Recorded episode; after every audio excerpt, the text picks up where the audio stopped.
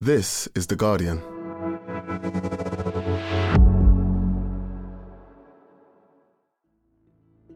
Today, across the UK, tens of thousands of people are making space in their homes for those fleeing Ukraine. Can the British government match their generosity?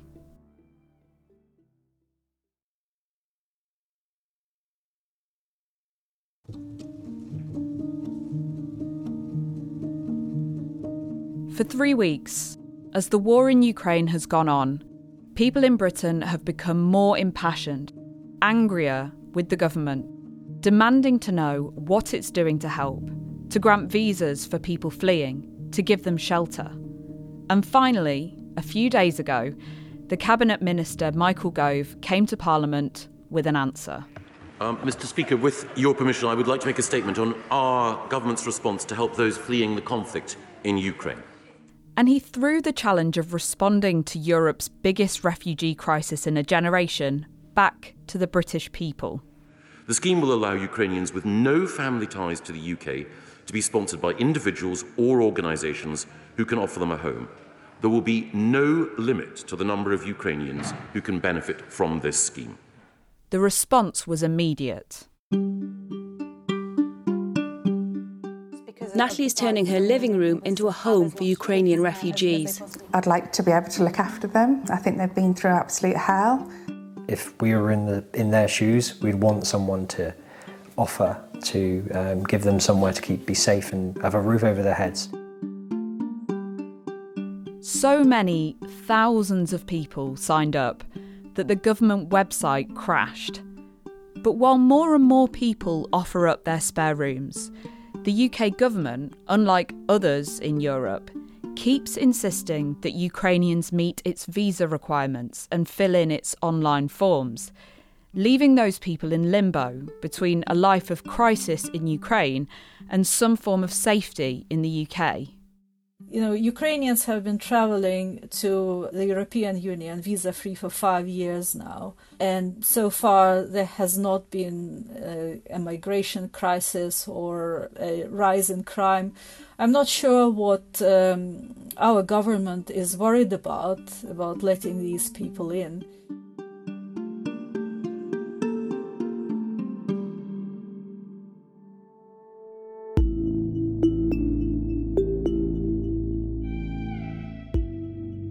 One of this government's central ideas is to be tough on immigration and asylum, and next week it'll bring back to Parliament its controversial Nationality and Borders Bill. But for now, it's having to show that Britain is open to the people who need our help. But I'm just had it up to here with people trying to suggest that this country is not generous. From The Guardian, I'm Hannah Moore. Today in Focus. Has the crisis in Ukraine changed the way Britain treats refugees?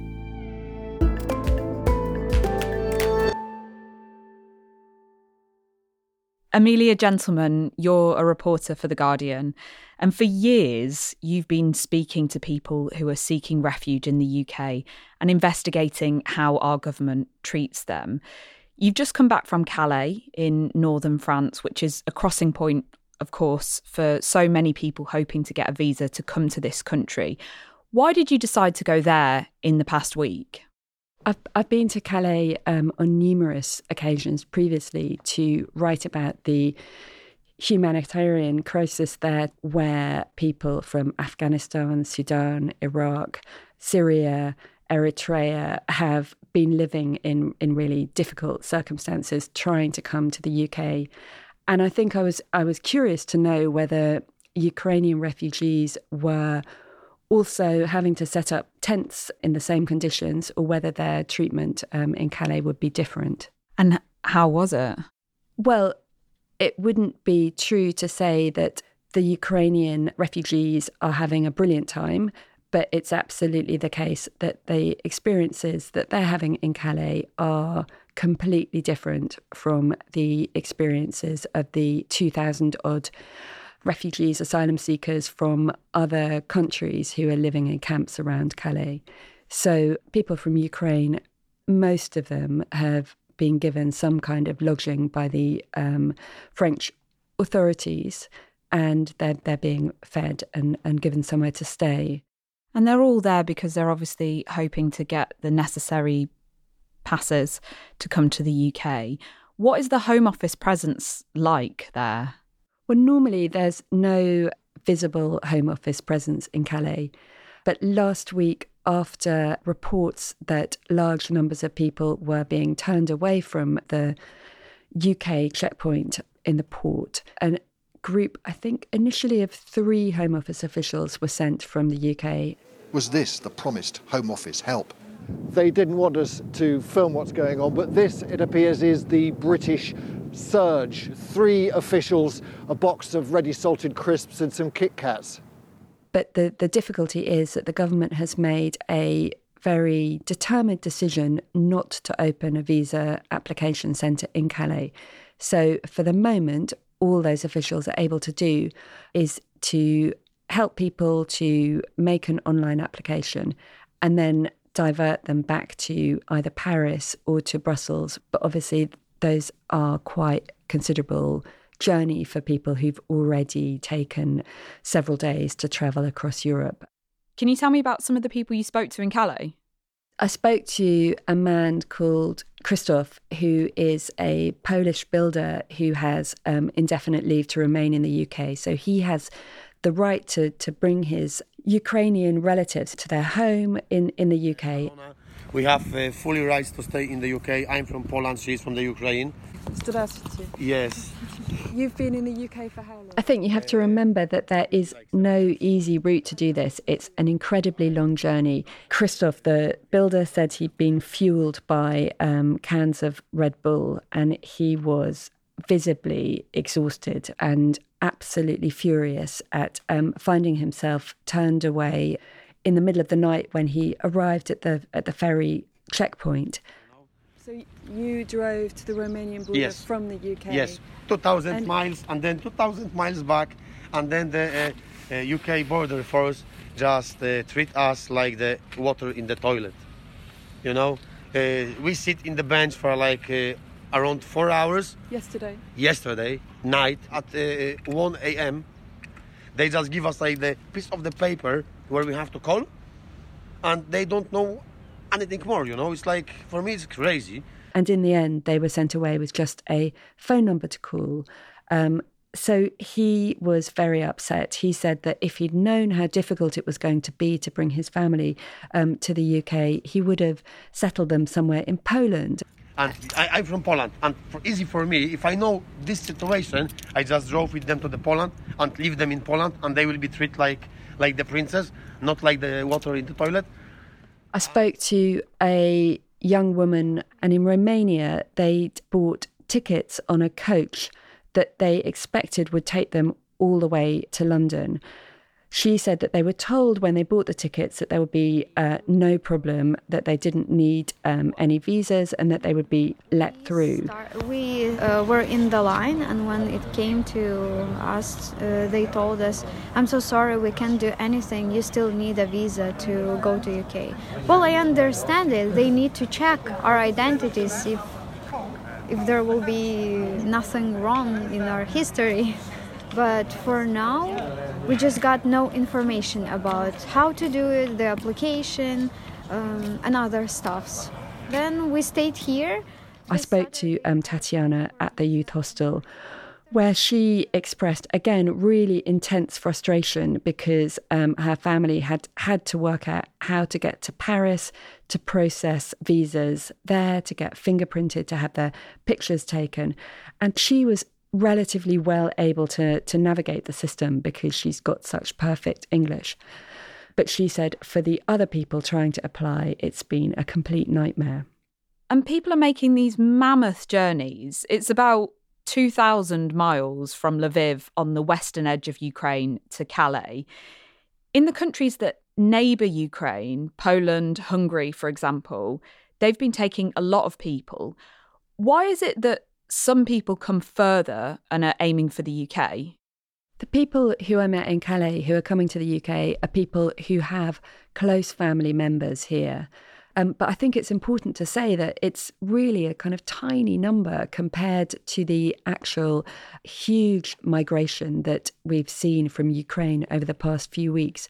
So I think that the UN is saying now that almost 3 million refugees have fled Ukraine now. Around 1.8 million of them have gone to Poland, 263,000 of them have gone to Hungary, and Slovakia has accepted 213,000. And in Britain, I think we've granted so far about 4,000 visas. So it's a tiny, tiny number.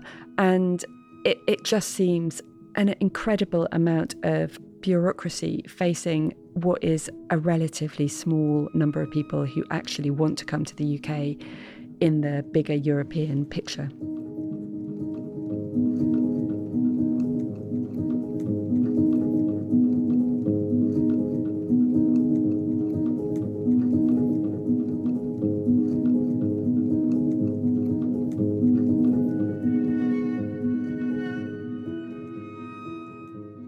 My name is Natalia Bilecka, and uh, I have been in the UK for 22 years.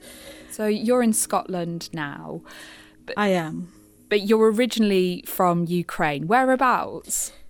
Uh, uh, I was born in Kharkiv, that is in the northeast of Ukraine, about um, 30 miles away from the Russian border. Okay, and that's one of the areas that during this war has been under particularly devastating attack.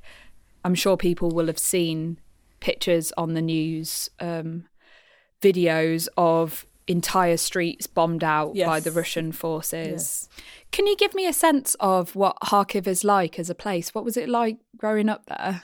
Um, it was uh, a city about the size and area and population like Glasgow and um, it had lots of universities and when i say lots meaning about 20 so lots of young people you know just a, a, big european city bustling with life yeah and now it is just all lying in ruins and you have family still living there well uh, my father has decided to stay there because he just can't leave the flat while the house is still standing. I was not able to persuade him to leave. But uh, my mom, after a week of shelling, she just couldn't take it any longer. So she said, I need to go. And my dad said, if you need to go, you need to go. So, and he'll keep the fort until such time that she can return. So your dad has stayed in their family home? Yes, yes. And how is he feeling? very very angry and but at the same time very helpless because there isn't he, he feels that there is nothing he can do to stop this. Gosh. So what's the route that she's taken? She had to wait about 10 hours for an evacuation train. The train was absolutely packed with people and nobody was allowed to take any luggage at all because luggage meant one less person could get on board. So she escaped with just um, her handbag. And um, and the train was going across well, over a war zone. Then after 20 hours of well standing journey she arrived in lviv. And um, she managed to make it to a hostel three minutes before the curfew. So that was uh, possibly the worst part of her journey. And then she had to wait another about 12 hours to cross on foot from Ukraine into Poland. And where's your mum now? What situation is she in? Once she got to Krakow, I just booked her a hotel and told her try to rest and treat it as an unexpected holiday while we are waiting for resolving her visa issue. What have been the issues with the visa to get to the UK so far? The issue is that even though my mom has all the necessary paperwork, and um, I, I was able to fill out uh, the form online on her behalf, but there are simply uh, not enough people on the ground. And so the earliest appointment that she was offered was for 22nd of March. Wow. I have no idea what is happening elsewhere, but I understand like the earliest appointments now you can get is end of April, possibly May. So so this is really the issue.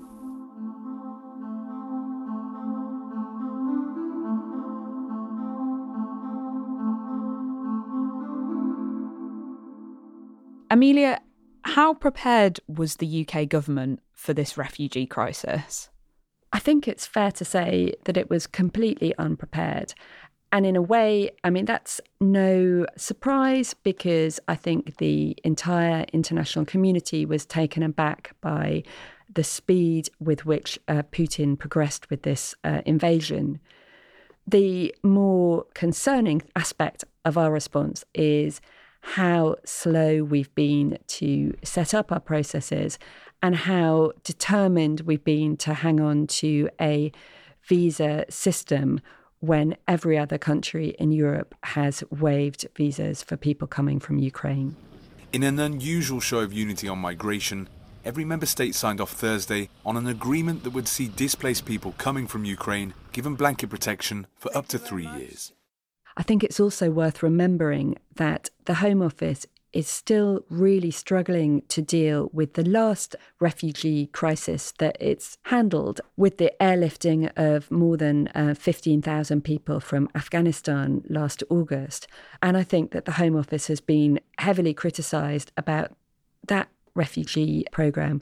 So I, I think all of that must have created an atmosphere within the Home Office of complete unpreparedness to deal with a, a new crisis and a complete absence of bandwidth to deal with the enormous um, new requirements of, of helping an entirely new wave of refugees. People in this country have become increasingly upset at what they've seen Putin's army doing in Ukraine and have been trying to find ways to help. You see this outpouring of heartbreak on social media.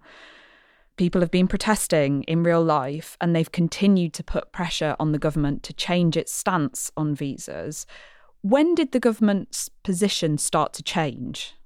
Kevin Foster, uh, the immigration minister, provoked um, some considerable outrage by posting a message on Twitter saying that there were a number of routes that Ukrainians could use to come to the UK, not least our seasonal worker scheme for Ukrainians who wanted to come here as, and work as uh, seasonal workers.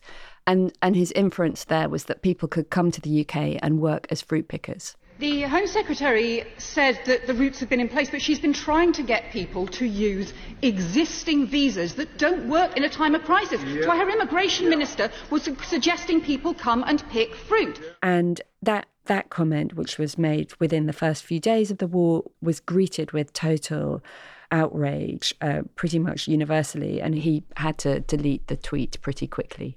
But since then, the official um, position is that we will be generous and that there will be these uncapped schemes. Why aren't we taking refugees like some other countries? Of course, we're going to take uh, refugees. This country's had a, uh, a, historic and proud role in, uh, in taking refugees from uh, all conflicts. And, if you can... and the point has been made that Ireland, our closest neighbour, has been much more generous in its approach. It welcomed around three times the number of Ukrainian people in the first few weeks of this conflict than the UK did. What's the Irish government's policy been?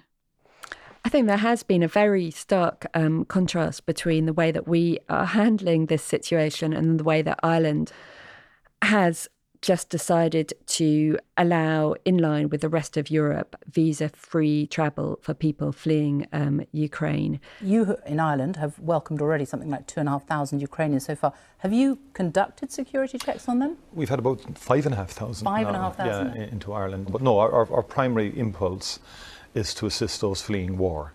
And um, certainly and, uh, the, the scenes that we've seen of, of welcome in Dublin feel very, very starkly different to the um, scenes of complete chaos that I saw in Calais last week.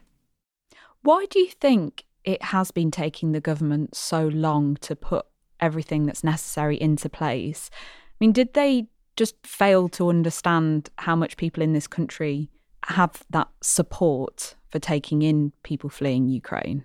You know, we have to remember the political context to this the government is a government that has come to power on the back of Brexit, which was a phenomenon largely rooted in a, a national desire to keep control of Britain's borders. And so there is a real nervousness within the government of doing anything that will be seen to be ripping up um, immigration controls. In, in terms of misjudging the popular support for that measure, I'm not sure. I mean, there are some um, Conservative MPs who've been critical of the government. Get them processed and get them in. This is a disgrace. When the minister leaves this dispatch box, ask him to go back to the Home Office and tell them to get a grip. There are others who have said, you know, it's important that we don't waive visa requirements. Can't they just come in? Look, if we just open the door, not only will we not benefit the people that we need to, the genuine refugees, but I think we'd undermine the, the popular support for this. I don't think that's the right thing to do. So they are, I imagine, politically treading quite a delicate path.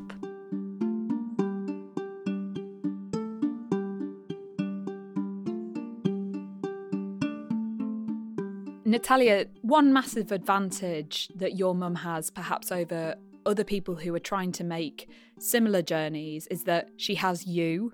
You're based in the UK, you speak perfect English. In what ways have you been able to help her with the application process and maybe, you know, drawing attention to what's happening to her? Well, basically, I was 100% her information support I could uh, get her accommodation. I could, uh, well, give her at least advice about transport. And uh, as for the visa form, so I was able to process uh, all the images of documents. They needed to be converted into PDF format, which is, you know, for me it is straightforward, but it's okay when you are sitting you know in uh, in your office and just clicking away for people uh, who uh, might have escaped with just their phone. This is just not an option. Can you talk me through uh, kind of step by step what the application has asked of your mum? Well uh, some of the questions were just standard personal details. Then the checklist asked to provide uh, certain documents, such as, for instance, bank statements. And, uh, well, my mom's bank was destroyed by a missile in Kharkiv, so I don't think they'll be issuing um, bank statements to their customers for a while.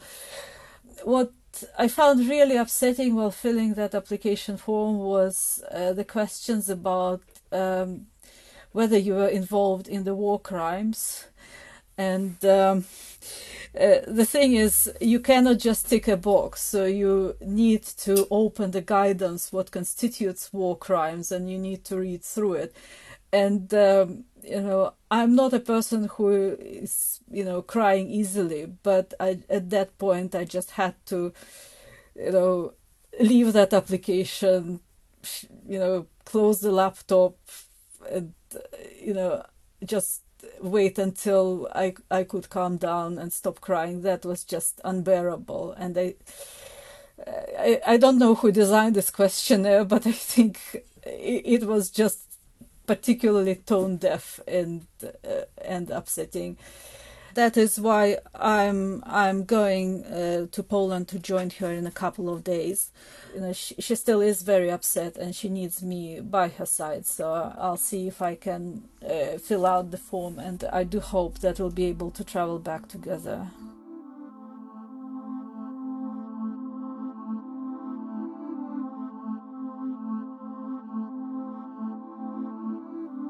In the last few days, government ministers have promised to improve things, though, by opening new visa processing centres and by having them open for longer. How much of a difference are those measures going to make, do you think? I think the, the biggest difference will be the decision not to require people to be fingerprinted and have their pictures taken before they come to the UK. They will still have to go through that biometric process, but they could do that after they've they've arrived here. So I think that will make a huge difference. So I suppose the question is why that requirement wasn't waived immediately. I think the the government says it's increasing the number of people working on it. It's it's surged the number of staff in the offices around Europe. So we'll we'll have to see. But the the figures are very unforgiving. I mean, when when we hear the kind of slow increase of the numbers of visas that have been granted, and when we compare that with the rapidly increasing numbers of people fleeing Ukraine, numbers that are going up by the million. The government's launched a scheme this week that'll allow anyone who wants to offer a room in their home to someone from Ukraine seeking refuge to do so. How many people have applied for that so far? The response has been enormous. Um, within an hour of the scheme being launched, over a thousand people had signed up on the website.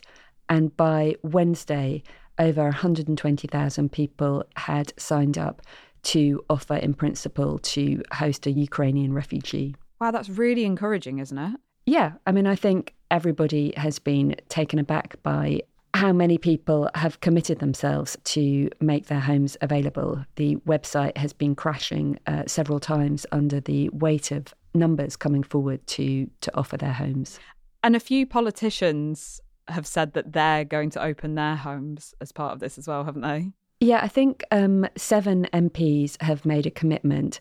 Um, I think uh, pretty much every time an MP goes on a radio show now, they're asked um, whether or not they're going to volunteer. And I just felt so strongly about it. I said, uh, we will make sure there's accommodation in your home, including if that means coming to stay with me. I, am I'm, I'm opening my home. I just feel I feel so strongly about it because we've seen these enormous acts of bravery. And how's the scheme going to work?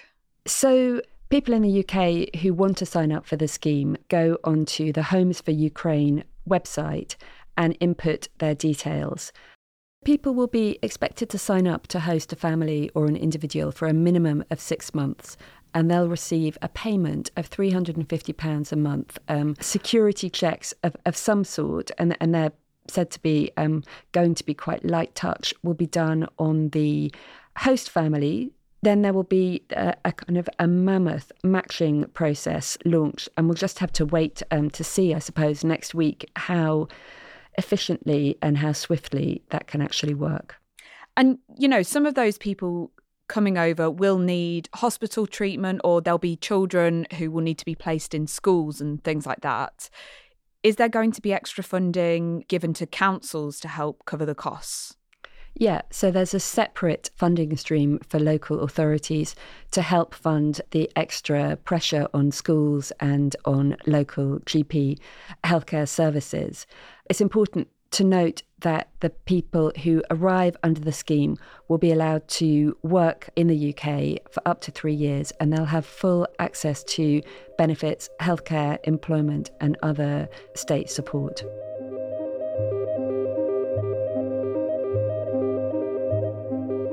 Coming up, has Britain's attitude towards refugees been changed by the crisis in Ukraine?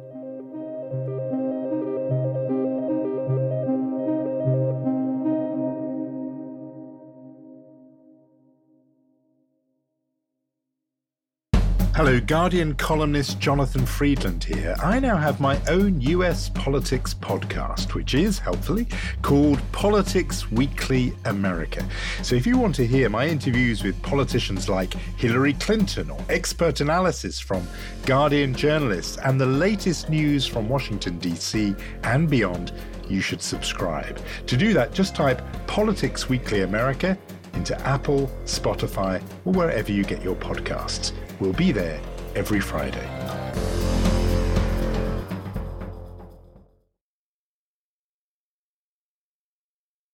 Amelia, it's sad to say that you've reported on several refugee crises over just the past few years of people from across the Middle East and Africa who've been escaping wars in their own countries and trying to find safety here.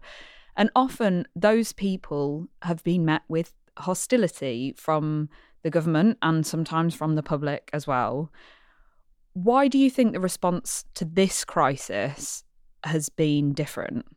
I spoke to Clare Moseley, who is the co founder of a charity called Care for Calais that's been helping to support um, people who are stuck at Calais, people who are hoping to travel on to the UK. And she said she was really uh, speechless at the the different welcome that people from Ukraine were being given. I'm so stunned by it um, that the horrible stories that I've been hearing from people from Ukraine in the last few days, I mean, they, they really are traumatic and heartrending experiences, but they're actually not different to the stories that I've heard in Calais over the last few years from all these different countries. Um, but somehow the way the public are reacting is different, and to be honest, it terrifies me because uh, we'd got used to believing it was because people didn't understand. We'd got used to believing it was because they didn't have the right information. But now, seeing this really different reaction, it gives rise to a different possibility, which is maybe they only understand when the people it's happening to look like them or are more similar to them. And that I would find to be very sad, but unfortunately, that seems to be the only explanation the problems with deciding who should be granted a visa, the proof they need to show to get that visa, and the many, many problems with there not being enough staff, government websites crashing. Is that down to incompetence on the government's behalf? What we've known um, for years is that the Home Office has built up a system which makes it extremely difficult for people to apply to settle in the UK. And we've heard stories over and over again of people who absolutely have the right to come to the UK who've been defeated by the difficulties that they've had in applying for incredibly bureaucratic visa processes.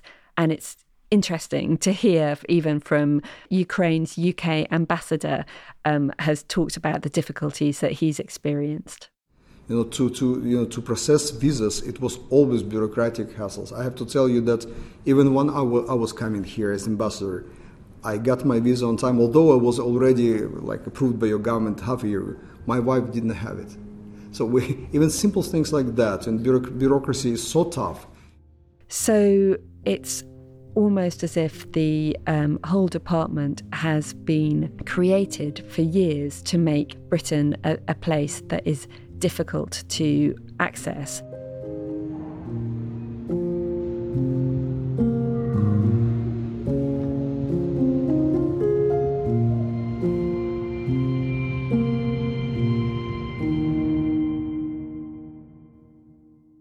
Natalia, how are you? Well, um, you know, we are in Krakow with my mom. She is sitting right next to me right now. And um, there has been some progress with home office i'm pleased to say. So the new application process has started. Uh, so my mom no longer needs to attend a visa uh, application center in poland. So she can submit her biometrics in the uk and your dad is he still in kharkiv yes he is what do you hope for over the next few days, next few weeks in terms of finding safety for all of you? Well, I don't think I can find safety for my father unless you know he changes his mind, but he is very stubborn. Uh, for my mother, I'm just hoping that I will get visa letter for her soon, and uh, I'll take her to the UK. Um, my mom wants to say something. Мама каже: Я можу сказати, що я тільки закінчиться війна, а я вірю, що наші військові отримають перемогу. Я зразу повернусь в моє рідне місто Харків, найкраще місто в Україні. My mom says that she believes that once the war is over and she believes that Ukrainian army will be victorious, she just wants to go back to her home city and Kharkiv, which is the best city in Ukraine.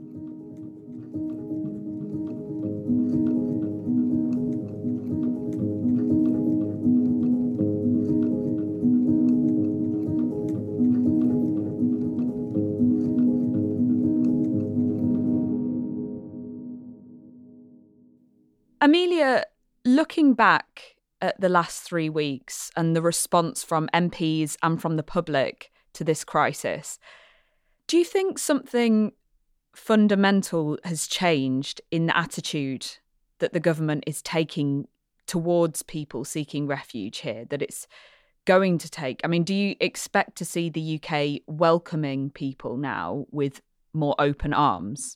No, I don't. I don't see any shift in general government policy.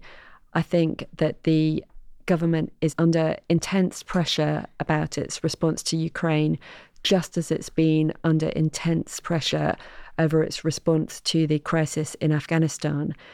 But that pressure comes because it's so important for ministers to continue to show that they have got control over Britain's borders and given that that is such a kind of a core principle, I can't see a more generous across the board refugee policy emerging. It's also important to, to remember that at exactly the time that they're dealing with this um, crisis, they're also legislating a new policy under the Nationality and Border Bill, which has the potential to criminalise people who come to the UK in small boats. And so the entire kind of government rhetoric around asylum and refugee policy remains at, at heart very ungenerous.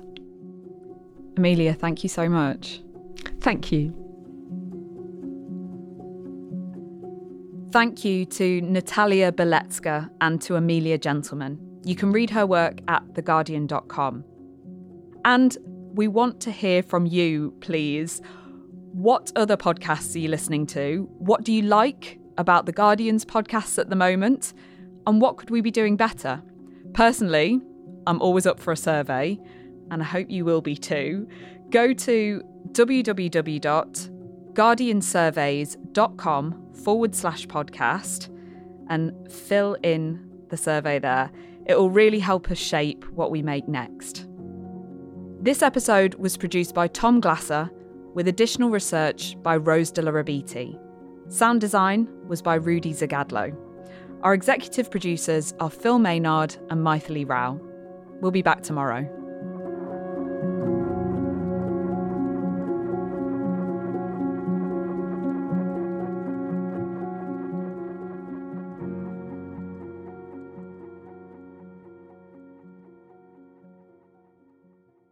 This is The Guardian.